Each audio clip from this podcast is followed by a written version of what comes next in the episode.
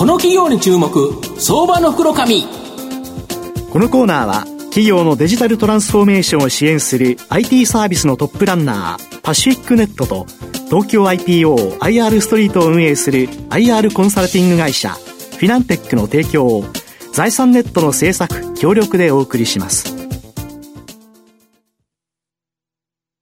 ここからは、相場の福の神、財産ネット企業調査部長、藤本信之さんとともにお送りいたします。藤本さん、こんにちは。毎度、相場の福の神こと、藤本でございます。まあ、昨日、今日とマーケット乱高下。まあ、投資家としては、昨日あんなに下がんないでよっていう、戻るんだからさ、という、まあ投げちゃったじゃんっていう悲鳴が聞こえてきそうな感じがするんですけど、今日はやっぱりですね、今後かなり期待できる銘柄ご紹介したいなというふうに思います。今日ご紹介させていただきますのが、証券コード6298、東証一部上場、YAC ホールディングス代表取締役社長の百瀬武文さんにお越しいただいてます。百瀬社長、よろしくお願いします、はい。よろしくお願いします。よろしくお願いいたします。YAC ホールディングスは現在株価1163円。えー、東証一部に上場している企業、1単位約12万円弱で買えるという形になります。東京都昭島市にですね、本社がある様々な産業の分野で、人々の生活に安心と豊かさを与える製品と、その製造装置や各種機器、これをですね、生み出すプロフェッショナルな企業の集合体である先端技術集団という形になります。で、御社の社名 YAC とは、Y がイールド、算するという意味ですね。of Automatic 自動 Controls 制御の頭、えー、文字から取ってですね、頭文字から取っていて、省力化、自動化ニーズに沿った各種装置を製造、提供している、まあ、先端技術集団という形になるんですけど、具体的にはですね、はい、どんな製品作られてるんですか？まあ、あの非常に多方面にわたってますけど、はい、まあ、よく言われているのはですね、はいハードディスクのバニッシャーという機械はね、はい、これ世界で当社唯一の会社。オンリーワンと。オンリーワンですね。従いまして、え図書一部に入った時には、当時ね、パソコンが非常に売れてましたものですから、はい、この精神だけで、はい、え大変な利益を上げて、東証一部に2007年に入らせていただきました。なるほど。えーこれは今でも100%っていう形で、逆に言えば、御社のこれがなければ、はい、世界中の半導体あの、ハードディスクドライブって作れないということですよね。ね。なるほど、えー、ますます情報量が増えてますからですね、うんうん、円盤とですね、うん、あのヘッドとのギャップがですね、うん。はい、5ナノと非常に微小なギャップなんですね。にすると。そうですね。その時にヘッドがぶつからないようにね、なるほどきれいに、あの、きれいに研磨する。研磨する。そういう機械でございます。なるほど。はい。あとは、パワー半導体に使われる装置もなんかそうですね。最近、レーザーニーラーっていう機械ですけれども、はいうん、大変出ておりまして、このように、自動車とか、まあ電車とかね、はいはい、最近はその再生エネルギーに転換の時に使われるようでございまして、大変たくさん出るようになっております、うん、なるほど、はい、パワー半導体ってあれですよね、要は直流を交流に直すのに使われるので、はい、要は電池とか太陽電池とか、ああいうやつからは直流が出てくるから、はい、普段みんなが使う機械って交流なんで、はい、これってものすごく数増えますよね。そうですねそうするとやっぱり御社のこのレーザー装置もかなり販売期待できる、えー、ということですか、まあ、特に自動車に期待してます。うん。うん、はい。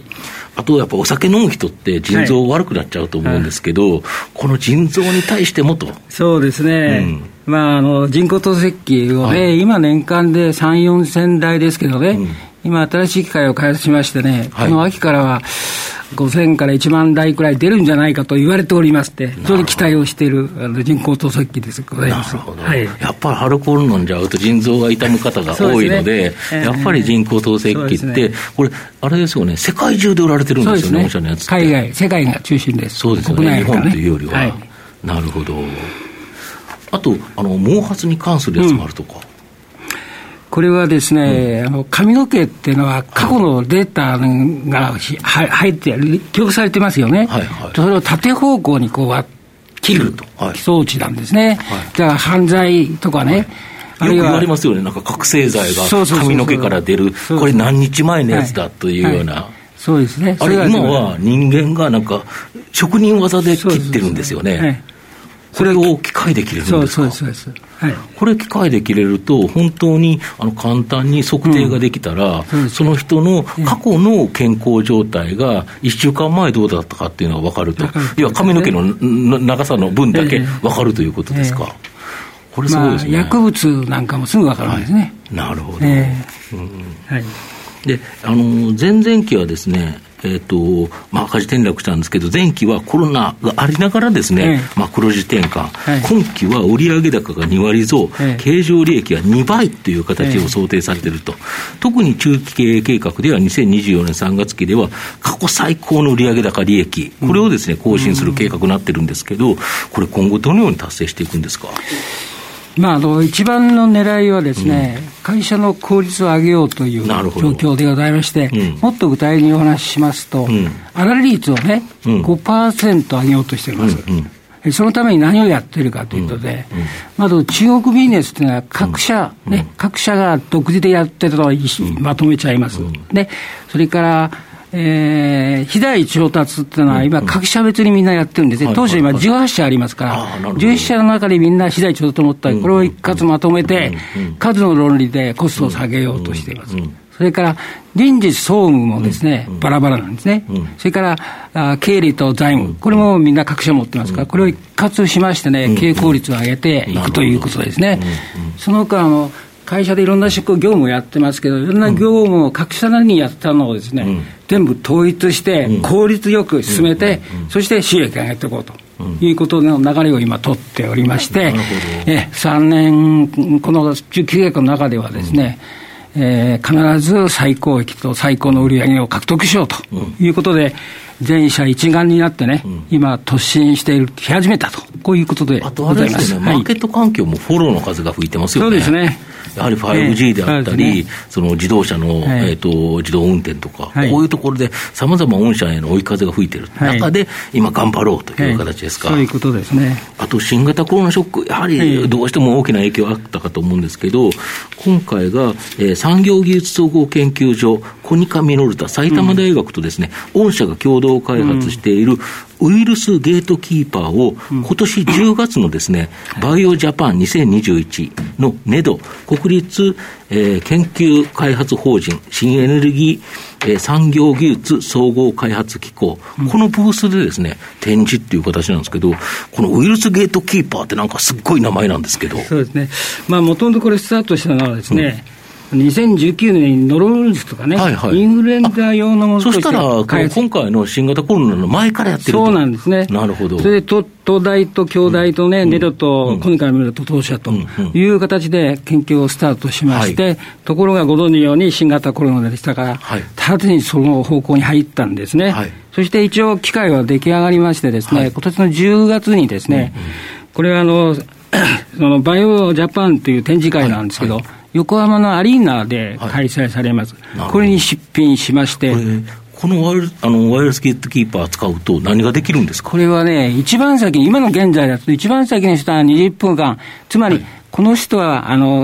ウイルスにあのなっているかどうかの判断をするんですね。うんうんうん、で、一番先に人は20分で、その後に続く人は1分くらいでなくて、全部、あの判定ができるんですよ。なるほど。えー、たら事前にあれですよね、チケットを買った人にキットを入れてて、唾液をポッとそこの場で渡してくれたら、OK か、ダメかっていうのがそこでわかるから、OK の人だけを、例えば競技とかだったら入れるということができると。劇場だったら入れると。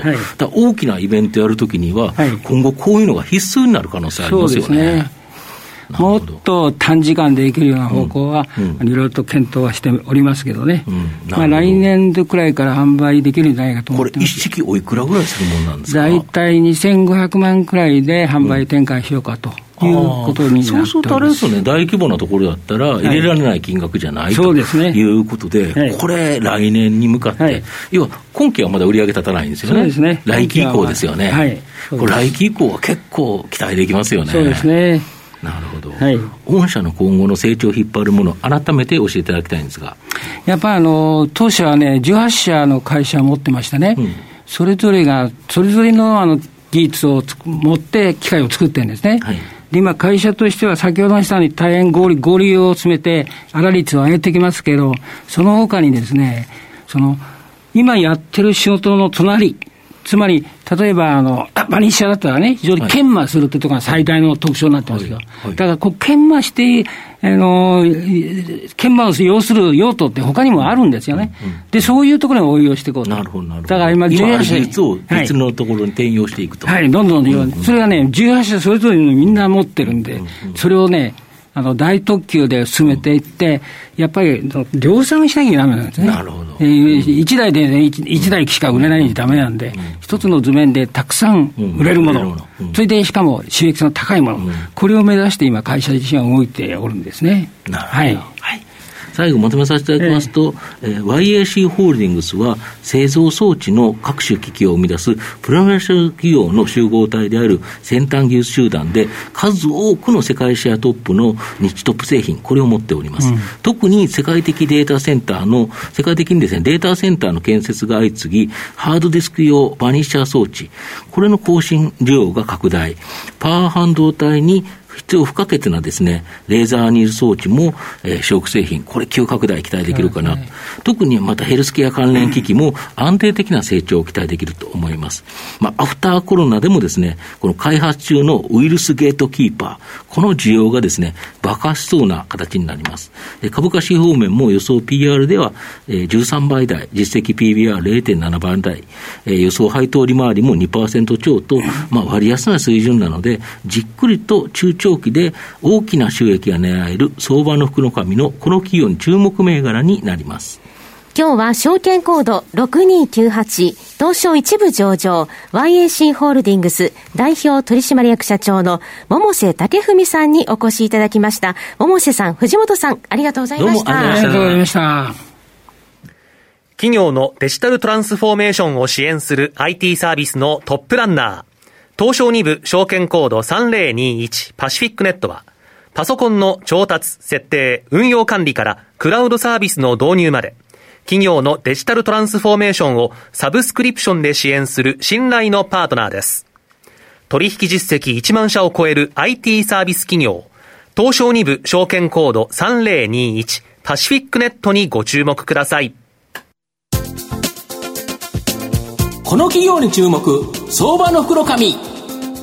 このコーナーは企業のデジタルトランスフォーメーションを支援する IT サービスのトップランナーパシフィックネットと東京 IPOIR ストリートを運営する IR コンサルティング会社フィナンテックの提供を財産ネットの制作協力でお送りしました。